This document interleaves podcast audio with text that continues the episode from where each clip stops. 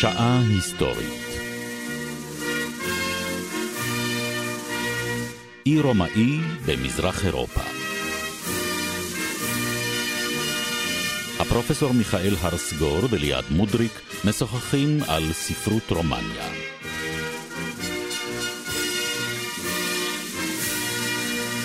שבת שלום פרופסור. שבת שלום.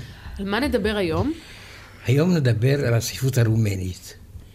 והיא מעניינת, מפני שזו ספרות שלמעשה מקבל השראה מן המערב. אבל רומניה נמצאת במזרח אירופה.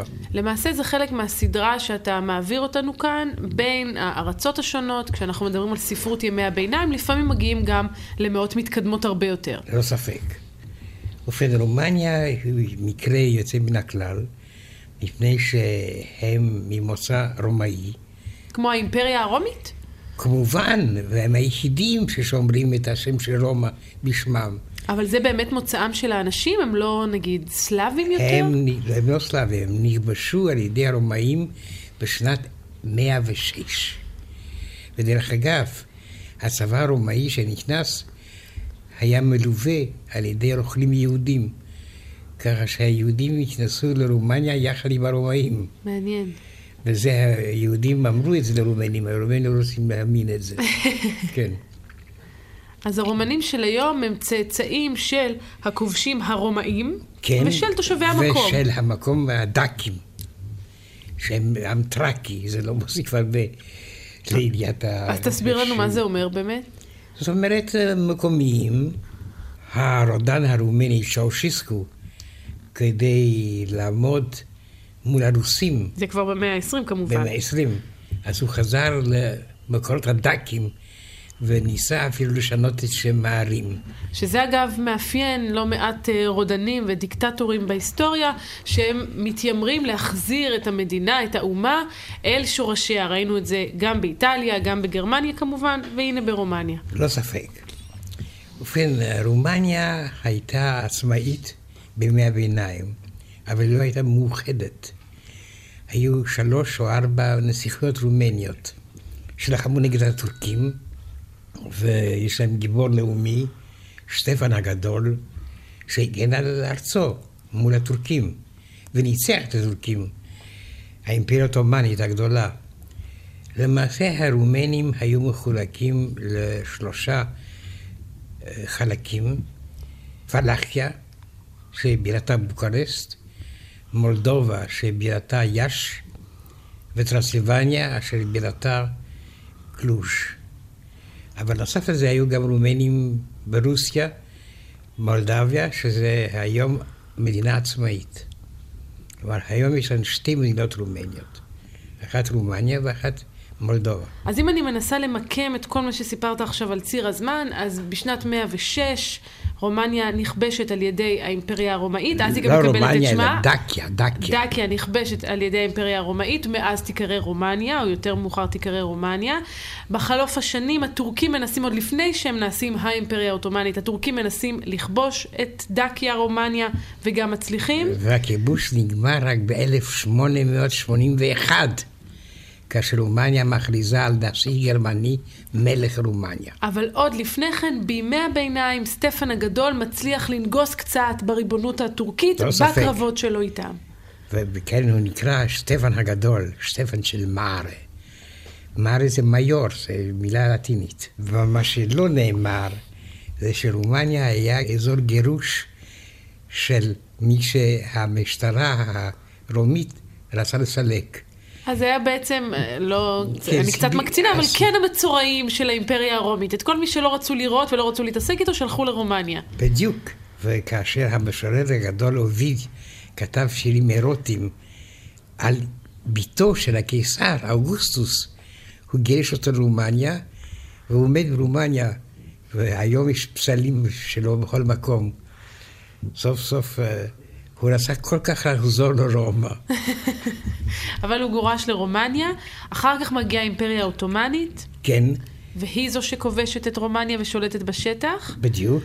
ואז בימי הביניים, הרומנים בעצם מצליחים להשיג עצמאות דרך הקרבות של לא, סטפן ימי הגדול. ביניים, יותר מאוחר. אל תהיי אופטימית כל כך.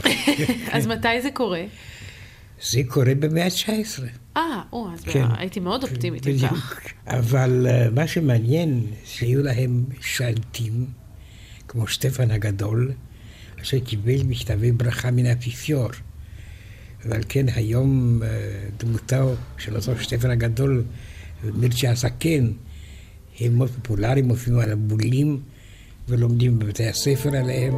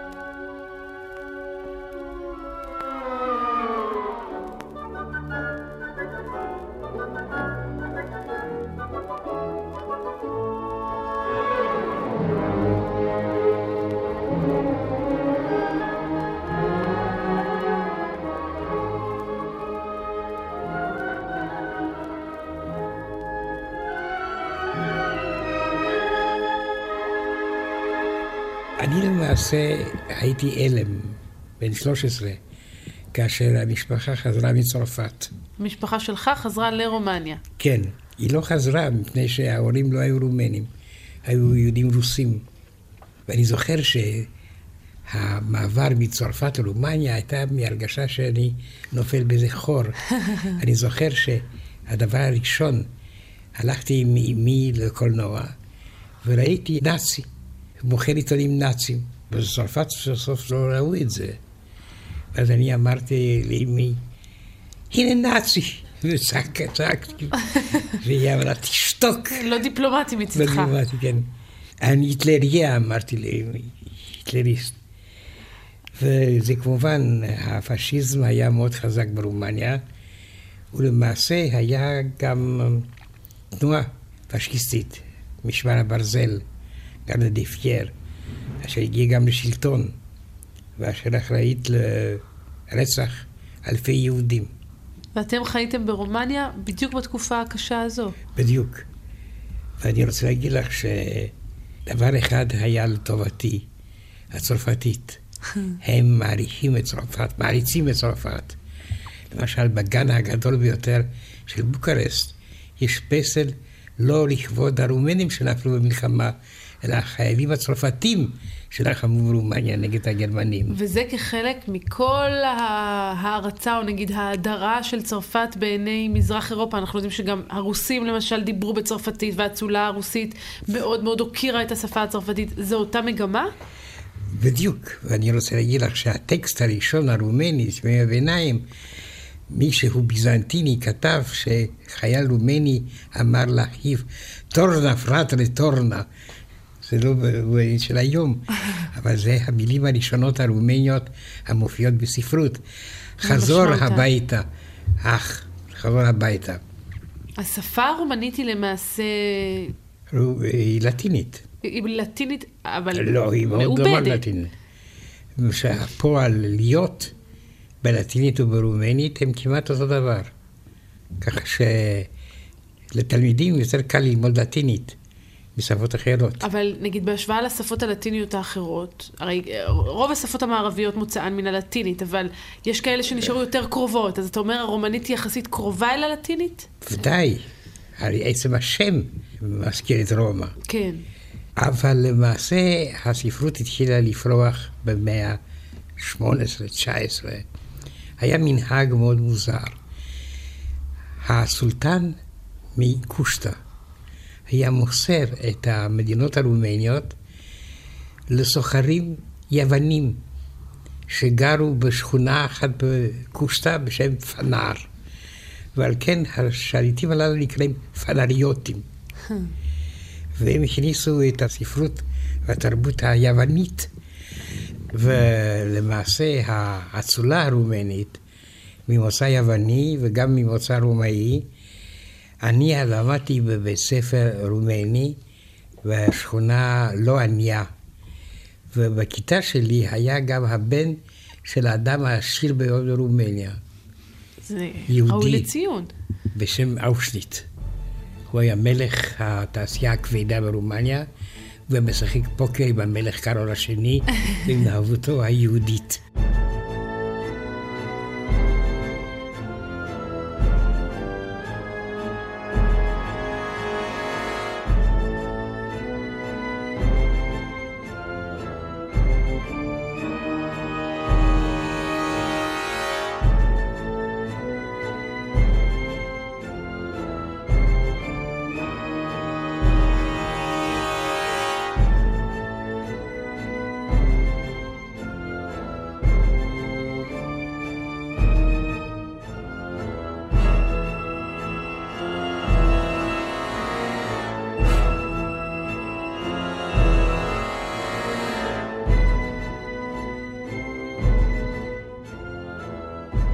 בוא נדבר באמת על, ה, על השלטון הרומני.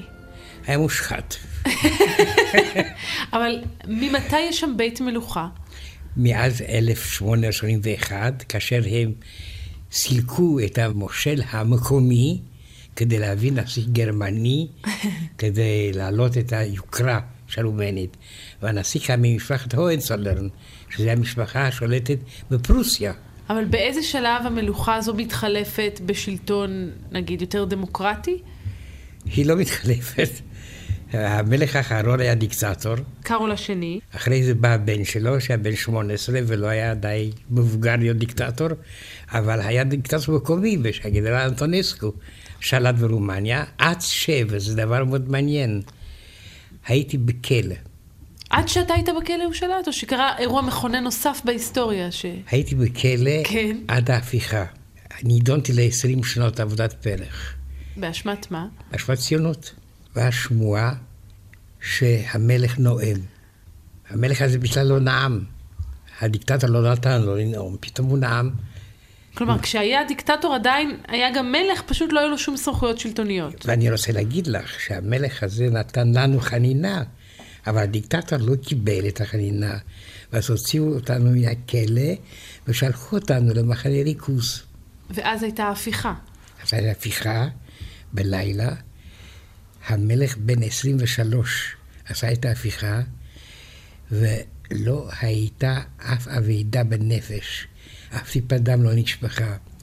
כשאני משווה את זה עם ההפיכה באיטליה, שהפילו את מוסוליני והיה מלחמת אזרחים שנמשכה הרבה זמן, הרבה דם, הרבה מתים, כל הכבוד לרומניה. מבחינת שנים, על איזו תקופה, על איזה תקופות אנחנו מדברים? באיזו שנה הייתה ההפיכה?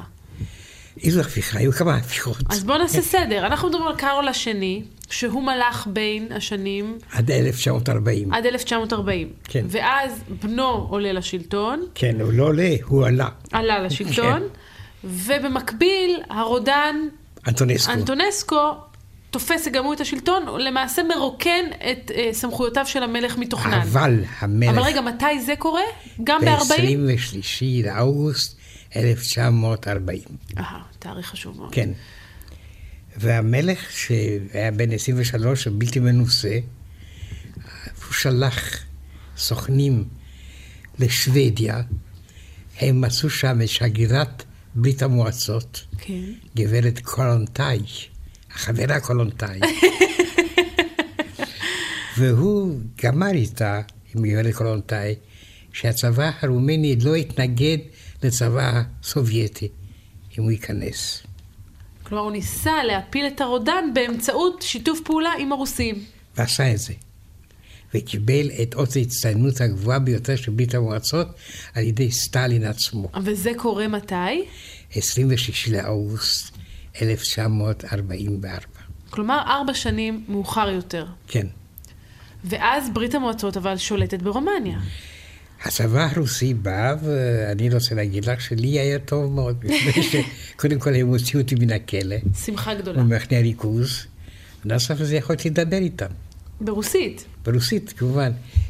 אבל קודם לזה, בבית סוהר, התיידעתי עם קצינים רוסים שברחו מן המחנה. עד היום אני זוכר את וידלי פנטילייביץ' איבנוב, שהמורה להיסטוריה, בקריבוי רוגה שבאוקראינה, ואני סיתרתי לו שהוא ירצה לנו בכלא על תולדות המפלגה הקומוניסטית. כלומר, גם בכלא למדת היסטוריה. מה? היסטוריון פעם, היסטוריון תמיד.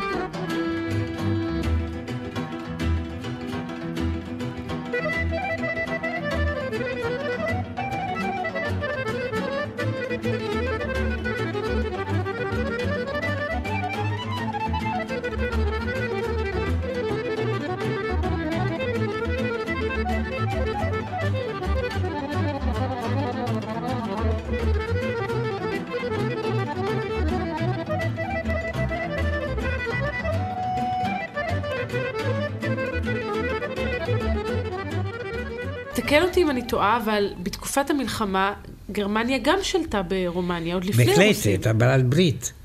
ולמעשה אנטונסקו עשה עסקה עם הגרמנים, שהצבא הרומני יילחם נגד הרוסים, תמורת זאת גרמניה תגן עליה. אבל גרמניה לא הצליחה להגן עליה, ואז הרוסים פלשו. גם ונק- בעזרתו של המלך. בדיוק. והוא קיבל, ואמרתי, אות הצטיינות מסטלין עצמו. ובשלב הזה למלך שוב יש סמכויות שלטוניות? כן, בהחלט, הוא הזיר לעצמו את הסמכויות, ואני רוצה להגיד לך שאימו של המלך והמלכה אלנה, מלכת האם, ביד ושם רצו לתת לה תואר, מפני שהיא החזירה הרבה יהודים שהיו מוגלים בפרובינציות רומניות רחוקות, וראו בה צדיקת אומות העולם. באיזה שלב צ'אוצ'סקו נכנס לתמונה? מאוחר מאוד. ולמעשה צ'אושסקו הופל בשנת המפלות, 1989, כן, בדיוק מאה שנה נפלה. אחרי המהפכה הצרפתית. והשנה שבה למעשה הגוש הסובייטי באירופה הולך ומתפרק. בדיוק. ודרך אגב, צ'אושסקו היה פטריוט רומני והוא התנגד לשלטון ברית המועצות. אז אנחנו קצת הפלגנו עכשיו בהיסטוריה הרומנית, בואו נחזור לספרות הרומנית. ובכן, הספרות הרומנית היא נולדה במאה ה-18-19. המשורר הרומני הראשון, ינקיסו בוקרסקו, שכתב בסוף המאה ה-18, הוא הזכיר שהטורקים לא נתנו לרומנים את סמלם הלאומי הנשר, אלא הכריחו אותם לבחור בעורב כציפור לאומית. עורב, זה לא חיה עורב, זה- ציפור זה- מאוד מרשימה. בדיוק. בלי להעליב כמובן את קהילת העורבים, כן, מבין ספק. מאזיננו, אבל בכל זאת. ואז מניקיצו וקרסקו כתב, יבוא היום והעורב המסכן הזה יהיה שוב נשר, וכל רומני יהיה רומאי, גדול בשלום ובמלחמה. ואכן כך היה במובן מסוים. כן, אבל אני רוצה להגיד לך שאותו ינקיצו וקרסקו היה בעל האחוזה, שאחרי זה בא, נפתח בית הסוהר שאני הייתי בו. טוב, הדברים פה מתחברים בכיוונים שקשה לי לדמיין אותם. ובכן, בקשר לרומניה, הטורקים לא רצו שהמדינות הרומניות יתאחדו, מסיבות מובנות. ואז מה הם עשו? הם בחרו באותו שליט, גם בדרום רומניה, גם בצפון רומניה, ככה שפתאום רומניה התאחדה. באיזה תקופה אנחנו עכשיו? 1859. עדיין במאה ה-19. כן. ואז הופיעו גם המשוררים הרומנים הגדולים. אם כי הזכרת קודם שהטקסט או המשפט הרומני הראשון הופיע הרבה קודם. כן, הביזנטינים ציטטו חיילים רומנים. אבל עשייה ספרותית אמיתית, אתה אומר רק במאה ה-19. בדיוק, מפני שהיו להם שני משוררים גדולים מאוד. אמינסקו ואלכסנדרי. אמינסקו היה פרולטר. והיה גם, דרך אגב, אנטישמי, מה שאני הצהרתי.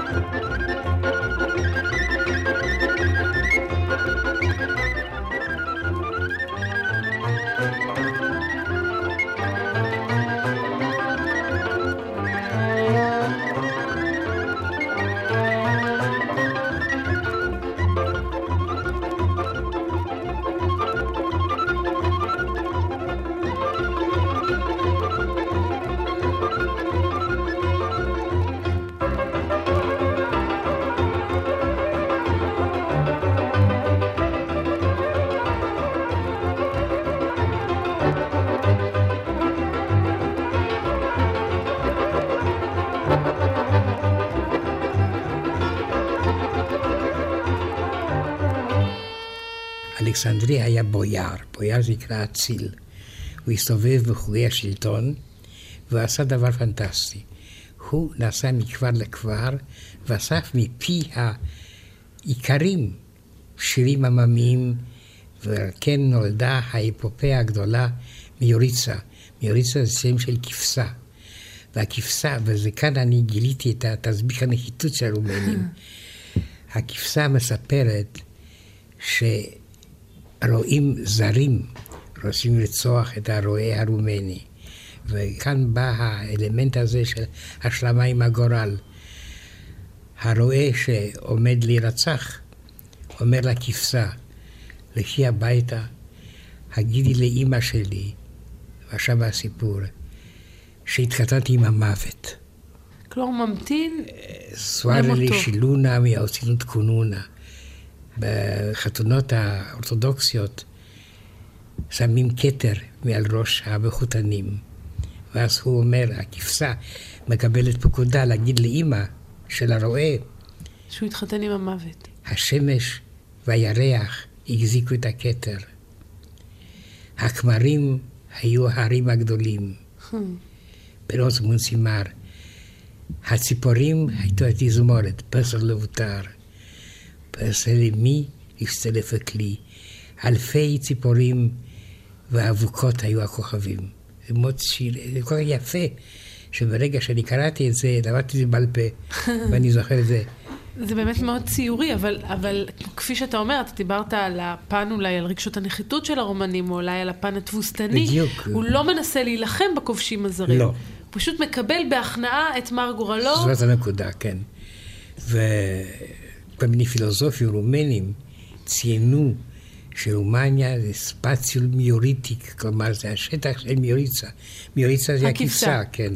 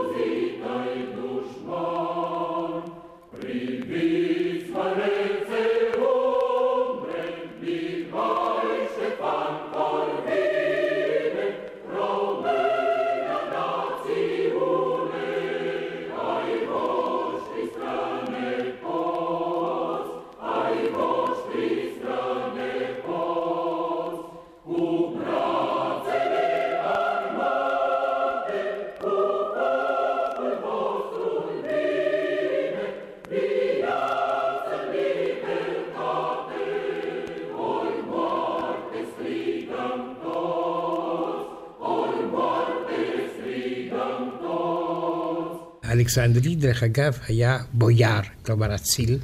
הוא הסתובב בחוגי השלטון, הוא התיידד עם המלך ועם המלכה. הם דיור צרפתית, מפני שהמלך הרומני לא ידע רומנית. שזה, אגב, קורה הרבה, כפי שראינו בעבר, בבתי מלוכה, שהם לא יודעים את שפת המדינה שבה הם נמצאים. לא, שהם שולטים כאילו עליה. כן. אבל זה דיור צרפתית. הוא אמנם היה אציל, ואומנם הסתובב הרבה בחוגי השלטון, אבל דרך אגב, האביו עשה את רכושו על ידי מכירת מלח. והוא היה למעשה מונופול המלח, ואי אפשר לאכול בלי מלח, אז כן הוא הפך לאדם מאוד עשיר. ואתה מתאר אותו כאדם מאוד עשיר שבא ויוצא במסדרונות השלטון, אבל מצד שני, המאוריץ הזה למעשה אוסף של סיפורי עם יותר, נכון? כן, הוא הלך מכבר לכבר. והיה פער גדול ברומניה של אותם הזמנים, בין העשירים מאוד לבין העניים מאוד? גדול מאוד. אם כי אה, שניהם חיו רע מאוד, ואמרו, השוו אותם לקוטב הצפוני, לקוטב הדרומי, בשניהם קר מאוד. אה, כלומר גם העשירים סבלו מאוד? זה היו מפגרים, הם נסעו מדי פעם בפריז כדי לנשום אוויר, וחזרו שיכורי חירות. המשורר השני הגדול שאני רוצה להזכיר הוא מיכאל למינסקו, שנולד ב-1850 ומת ב-1889 בצורה טרגית מאוד. הוא חלה מסיפיליס, בגיל 39. כן, נשלח לבית חולים, ושם אחד ה... בבית החולים לחולי רוח. בוודאי, מכיוון שצריך לומר סיפיליס אגבת זו מחלה שגורמת לפגיעה במערכת העצבים, מחלה שאגב גם ניטשה סבל ממנה. בדיוק. אבל לניש לא קרה מה שקרה קרה כאשר? נהרג על ידי חולה אחר בתוך בית החולים. וזה היה מותו. והוא כתב שיר מפורסם, למעשה השיר שיסד את השירה הרומנית על כוכב השחר, לוצ'ברול. ושם מדובר על האדם הגדול שלא יכול להיות מאושר, מפני שבני התמותה הרגילים, נרוקול ופטרצ'ה, המזל מלווה אתכם. והיום עושים תרום ימיה נמוריתו של אצ'ה, אבל אני מרגיש בעולם שלי בין על מוות וקר. זה שיר מאוד מאוד יפה, ואפשר להגיד שהשיר הזה יסד את השירה הרומנית.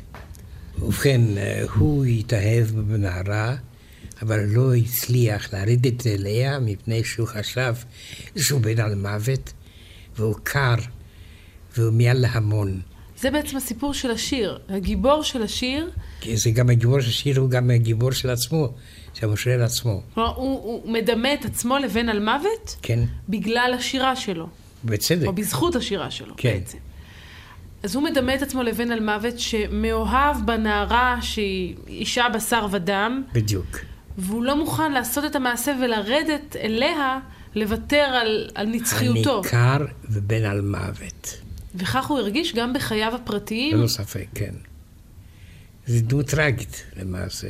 שנדמה שהיא קצת שבויה בהיותה מורמת מעם. כן, אה, הוא למעשה יצר את השירה הרומנית.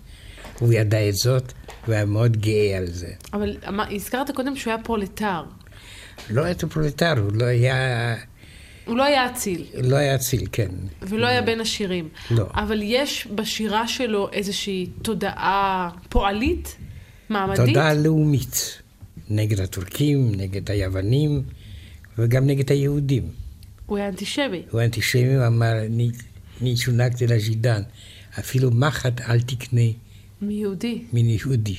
שזה קשה לנו לעכל אה, מצד אחד יופי כזה של שירים, ומצד שני דעות כל כך חשוכות. הוא היה מושפע על ידי הגרמנים. שופנהאואר, למעשה הפילוסוף, פילוסוף פסימי מאוד, ועל כן הוא למד ממנו. לעומת זאת, אלכסנדרי למד בצרפת, ועל כן היה מואר על ידי אור התבונה, והיה הרבה יותר אופטימי, והיה גם יותר עשיר. שזה גם עוזר. כן. יותר קל להיות אופטימי כשיש לך כסף, אתה לא צריך לדאוג אבא ל... מכר מלח לאיכרים והפך מיליונר, פחות או יותר. קנה אחוזה.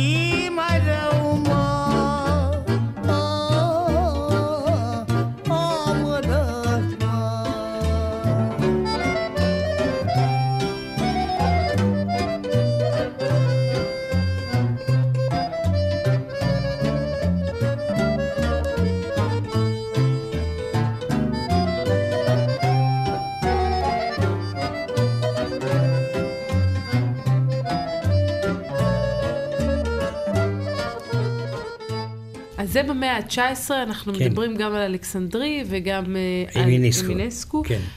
ואנחנו יכולים להתקדם למאה ה-20? כן. במאה ה-20 יש לו שלוש דמויות. ומעניין מאוד שהדמויות הללו מן הארצות השונות, טרנסילבניה, מולדובה, מונטניה, זה המחוזות שיהיו בעתיד מחוזות של רומניה מאוחדת. אז יש לנו אה, משורר או סופר מכל מחוז כזה. בדיוק. כשאתה אומר טרנסילבניה, צריך אולי בכל זאת לתת גם את ההקשר, טרנסילבניה זה היה האזור כבוש על ידי ההונגרים. וזה גם האזור שנגיד נודע ברבים בזכות אה, דרקולה. אני רוצה להסתייג כאן, שדרקולה, הרומן, עושה אותו שליט טרנסילבניה, אבל הוא למעשה היה שליט מונטניה. מה זה הוא? היה איש כזה? בוודאי, אבל הוא לא היה. ערפד, בוא, בוא נודה על האמת. הוא לא ערפד, אבל הוא התייחס לאויביו בצורה משונה. היה איש אכזרי. הוא היה מזמין אותם לשבת על חנית, החנית חדרה בגופו ויצאה דרך הפה. אוי ואבוי, יותר גרוע מערפד. ואז הוא היה אוכל ארוחת בוקר, כשמסביבו היו האנשים הללו. משופדים על החניתות. בדיוק. טוב, איש סימפטי לכל הדעות. אז עליו כתבו את הספר. ואף כן. על פי שהוא עצמו לא מטרנסילבניה, אתה אומר. בדיוק. האמריקאי שכתב את הספר הוא לא ידע היסטוריה רומנית. והוציא את דיבתה של. טרנסילבניה רעה. בדיוק. טוב, אז עכשיו אחרי שהשבנו את הוויכוח ההיסטורי הזה בין אה, טרנסילבניה לבין מונטניה. מונטניה, כן. שמות רומניים קשים, קשים מאוד, כן. עכשיו אנחנו יכולים להמשיך. אז אמרת שיש לנו שלושה סופרים, אחד מכל מחוז. הסופר הטרנסילבני, ליברי בריאנו, כתב ספר אחד גדול שנקרא יון. או, זה יון. השם שאני מתחברת אליו. כן. יון. יון, יון זה יוחנן, אה, והוא מתאר עיקר, שהוא נטרף על ידי החשק שלו לאדמות. אדמות, אדמות, אדמות, והוא יכול להגיע לאדמות רק דרך נשים. להתחתן עם בת עשירה, והוא עושה את זאת, ואחרי שהוא קיבל את האדמה שלה, רוצח אותה. הוא הורג אותה. בבקשה. אני כבר נכנסתי לראש הרומני. ואחרי זה, בסוף, כשהוא מגיע למסקנה שהוא חייב לפתות נשים נוספות כדי לקבל עוד יותר אדמות, בעל של אישה אחת רוצח אותו. רגע, רגע, רגע. אם האישה נשואה, יש לה בעל, אז איך היא יכולה להתחתן איתה גם? או שברומניה זה מותר? לא, הוא עזב את האי- האישה האישה הראשונה. התגרשה. לא, הוא עזב אותה והיא התאבדה. אה, אז הוא אלמן, הוא פנוי. רגע, רגע. כן. לא, לא, לא, לא. אני כן. עדיין לא לא מבין. פיתה אישה אחת כדי לקבל את האדמות שלה. ואז רצח אותה.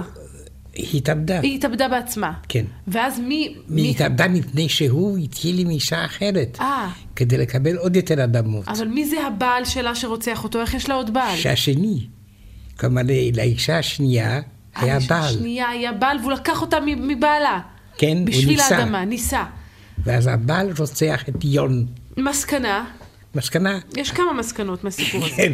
מסקנה ראשונה, כל אחד צריך להסתפק בחלקו, ולא צריך שדעתו תעבור עליו בגלל תאוות הבצע. בדיוק. מסקנה שנייה, אם אתה מתחתן עם אישה, עדיף לא לרצוח אותה. מסקנה אני שלישית, מסכים. אתה מסכים? כן, כן, מסקנה שלישית, אם כבר אתה עושה את זה, תיזהר מהבעל לשעבר. בדיוק. הבנתי, הסיפור ברור. אבל הספר הוא מאוד יפה, והוא... נשמע, נשמע ממש יפהפה.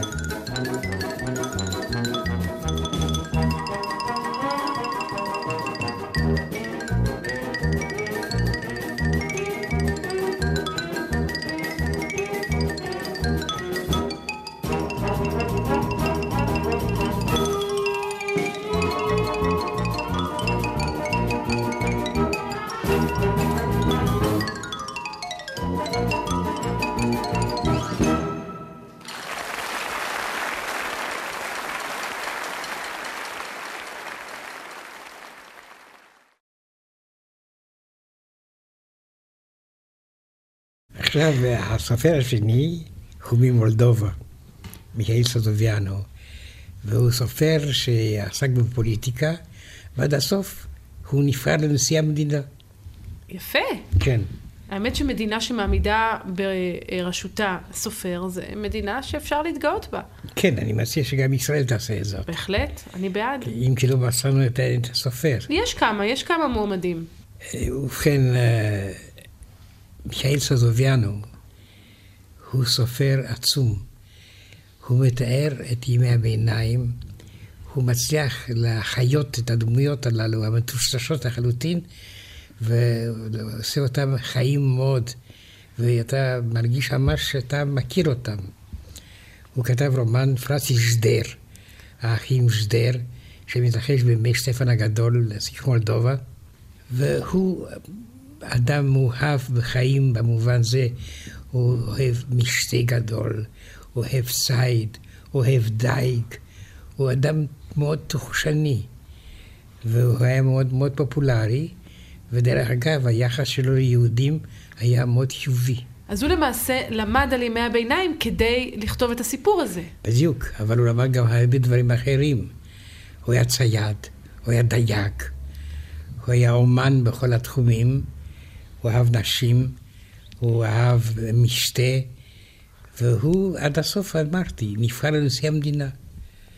וסימן שכדי להצליח בספרות, אתה יכול להגיע רחוק מאוד. איש ברוך כישרונות. בדיוק. ואיך הוא היה כנשיא? פשוט מאוד, הוא היה בניבואי תור. הוא היה בידיד עם כל אחד, הוא היה משתעשע עם כל אחד. ברומניה תפקיד הנשיא הוא כמו בישראל, תפקיד סמלי בלבד, או שהוא היה נשיא בעל סמכויות שלטוניות? לא, לא, סמלי, סמלי. סמלי בלבד. וכאן הוא היה מאוד uh, אהוב על העם, כי מפני שהוא לא שלט. הוא לא הופיע בטקסים. ועכשיו אני רוצה לדבר על סופר אחר, משורר אחר, טודור אריגזי, שאני איכשהו קשור בו בצורה מוזרה מאוד. גם בו אתה קשור. כן. מעניין מאוד. הוא היה מקבל בביתו תלמידי תיכון. ואני הייתי, הלכתי... ולמדת אצלו. אצלו, למדתי, שמעתי אותו, מדקלם. הוא היה כועס על כל העולם. וכתב שירים נגד כולם. עד שהאווירה הייתה קשה מעט, הוא ברח לשוויצריה. אבל רגע, נגד כל העולם זה אומר מי? נגד השלטון? נגד... וזה, נגד השלטון, נגד המעמדות, נגד העם גם כן, קילל אותו. הוא היה, בע... היה מישהו שהוא היה בעדו, או שהוא היה רק נגד? הוא היה נגד, אבל הוא סיפר, הוא, הוא הזיק את עצמו, שהמצב הוא כל כך רע, שאתה חייב להיות נגד כולם. אני רוצה להגיד לך משהו בקשר למפעל הפיס. כן. ברומניה מפעל הפיס הוא מסודר ככה שאם אתה קונה כרטיס, יש תוכי בכל חנות. כן. והתוכי בוחר. התוכי בוחר את המספרים. כן. ואז הוא כתב שיר, בילט לידי פפגל. אני מנחשת שפפגל זה תוכי. בדיוק. יפה. כן. ואני רוצה להגיד לך שאני יכול לייעץ למפעל הפיס הישראלי לעשות אותו דבר. אבל מה קורה? בשיר, בשירים, שהוא מקלל את כל, כל הסביבה שלו. אתה מקלל גם את התוכי ואת כן, מפעל הפיס. כן, כן, כן.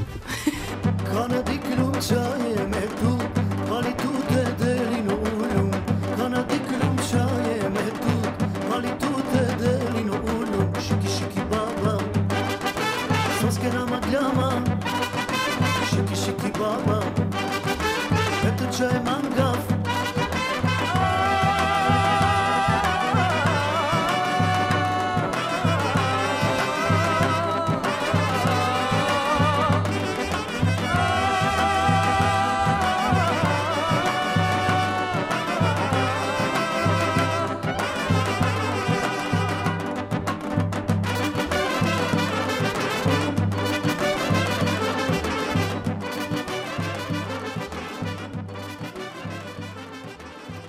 כתב אה, קובץ שירים, נקרא פרחי העובש. אוי, אוי.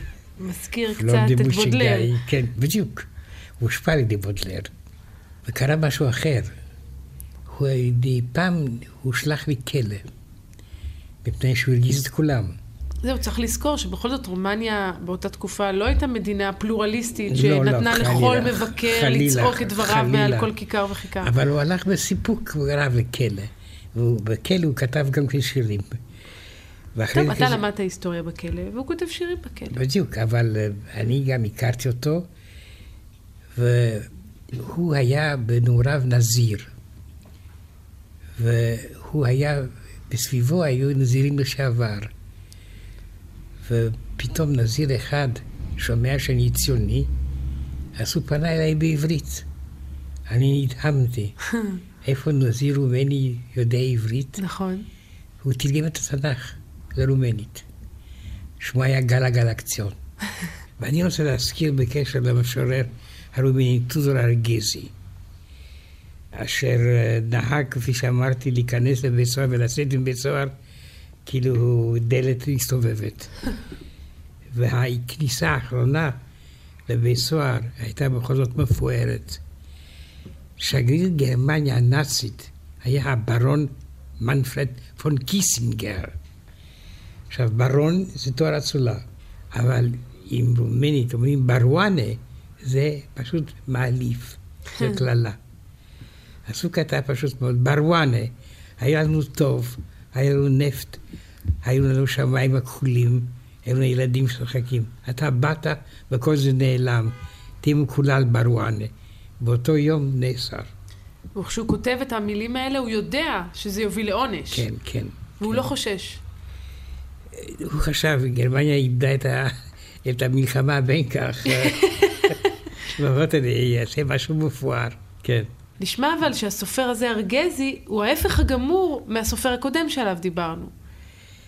כל אחד שונה, זה טוב נכון, מאוד. אבל בעוד כן. שהוא היה אוהב אדם, ומיודד על כל הבריות, ואוהב נשים, אז זה היה נזיר ששנא את כולם, והוכנס לכלא, בדיוק שני הפכים. נזיר שהתחתן עד הסוף. בסדר. נמאס לו נזירות. הוא היה מאושר עם אשתו. הוא העדיף מאוד להיות נשוי, הוא הסביר שהוא לא מבין איך הנזירים יכולים להיות נזירים, כשהם יכולים גם להתחתן.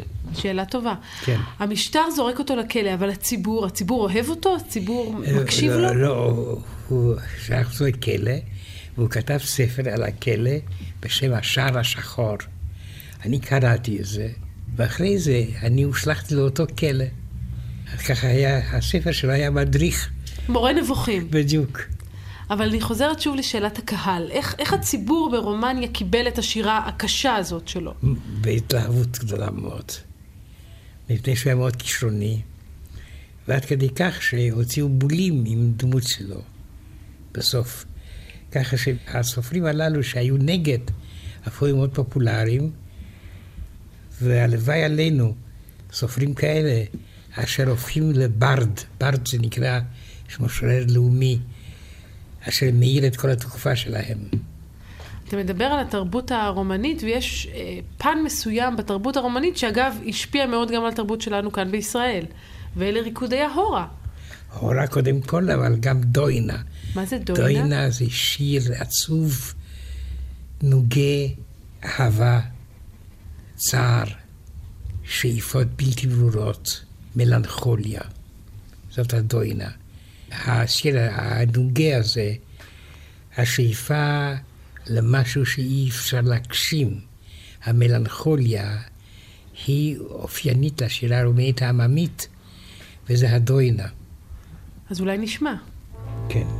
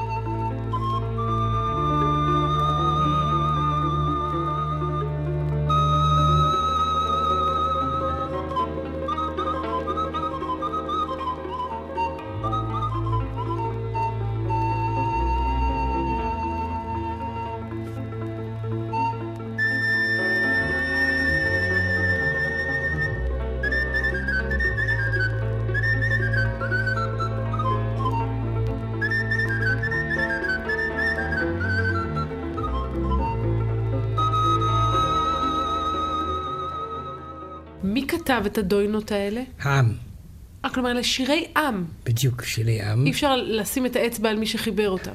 לא, אבל אלכסנדרי אסף אותם. הוא הלך מכפר לכפר, כפי שאמרתי, ואסף אותם מפי העם.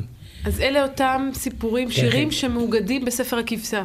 אבל אני רוצה להגיד בקשר לאלכסנדרי, שהוא עשה תעמולה בפריס לרומניה, ואז שנפוליאון השלישי אמר לו, מה אתה מספר לנו שאתם אה, לטינים, אתם רומאים?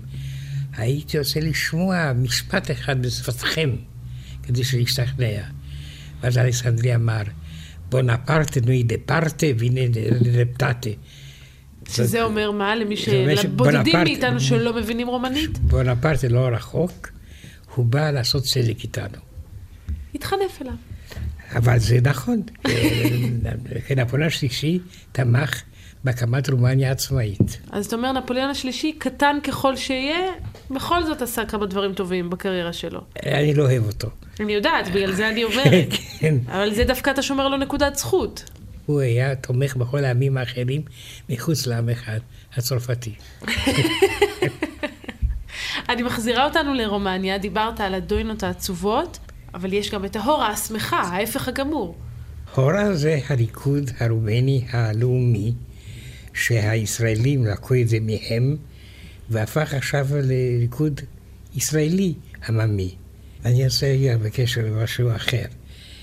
אני עבדתי בבית הסוהר, בבית הדפוס של הסוהר, וכל מיני משוררים שהשלטון רצה להיטיב איתם, פרסמו את היצירות שלהם בכלא. דרך בית הדפוס שלכם שם. ואני רוצה להגיד לך שהייתה לי הפתעה גדולה מאוד. אני חייב להדפיס את הספרים הללו, והיו ספרים אנטישמיים ביותר. ואחרי זה התברר לי שאחד האנטישמים השלוחי הרסן ביותר, מילצ'ה אליאדה, הפך פרופסור לתולדות הדת באוניברסיטה של שיקגו. והפך פתאום פתאום הומניסט וידיד עם כל העמים, מפני שאי אפשר להיות אנטישמי בארצות הברית. אבל כל פעם שהוא הופיע איזה ספר, אני אמרתי, אני מכיר אותו, אני לא מאמין מה שהוא כותב. המקרה של צ'אושסקו הוא מאוד מעניין, מפני שזו הייתה מהפכה שהפילה אותו ב-1989. צ'אושסקו החזיק שכירי חרב, גם מארצות ערב, והיה מוכן שהם יגנו עליו במקרה שיקרה משהו. קרה משהו, הוא ברח עם אשתו. עם אשתו, הוא ברח במסוק, אבל הטייס של המסוק הביא אותו למחנה צבאי, שם הקימו בית דין צבאי, דנו אותו למוות. והוציאו אותם להורג. והוציאו להורג, כן. וזה שודר בשידור חי בכל העולם. כן, ההוצאה להורג הזאת. לפני שהם הוצאו להורג, הם שרו את האינטרנציונל. ונדמה לי שאולי אפשר לסיים את התוכנית שלנו דווקא באווירה השמחה הזו, בביצוע ישראלי, אחד הידועים ביותר של שחקן תיאטרון הקאמרי, נתן קוגן, זכרו לברכה. שעה היסטורית. אי רומאי במזרח אירופה. הפרופסור מיכאל הרסגור וליעד מודריק שוחחו על ספרות רומניה. עורכת נטלי פדון. ייעוץ מוסיקלי עמליה רוזן. ביצוע טכני בני יהודאי, דניאל ברש, אלון עיני ודני אור. בתוכנית הושמעו שירי עם רומניים, מוסיקה מתוך פסקול הסרט דרקולה, קטעים mשיריו של אונסקו ושיר בביצוע נתן קוגן.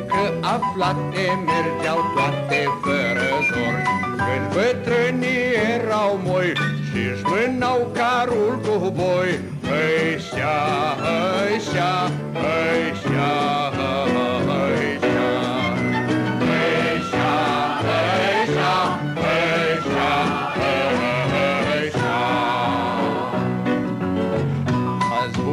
pe căi ferate Prin vagoane de sate Cu capetele sparte ne ea cu nevoi, Își vânau carul cu boi, Își ia, își ia.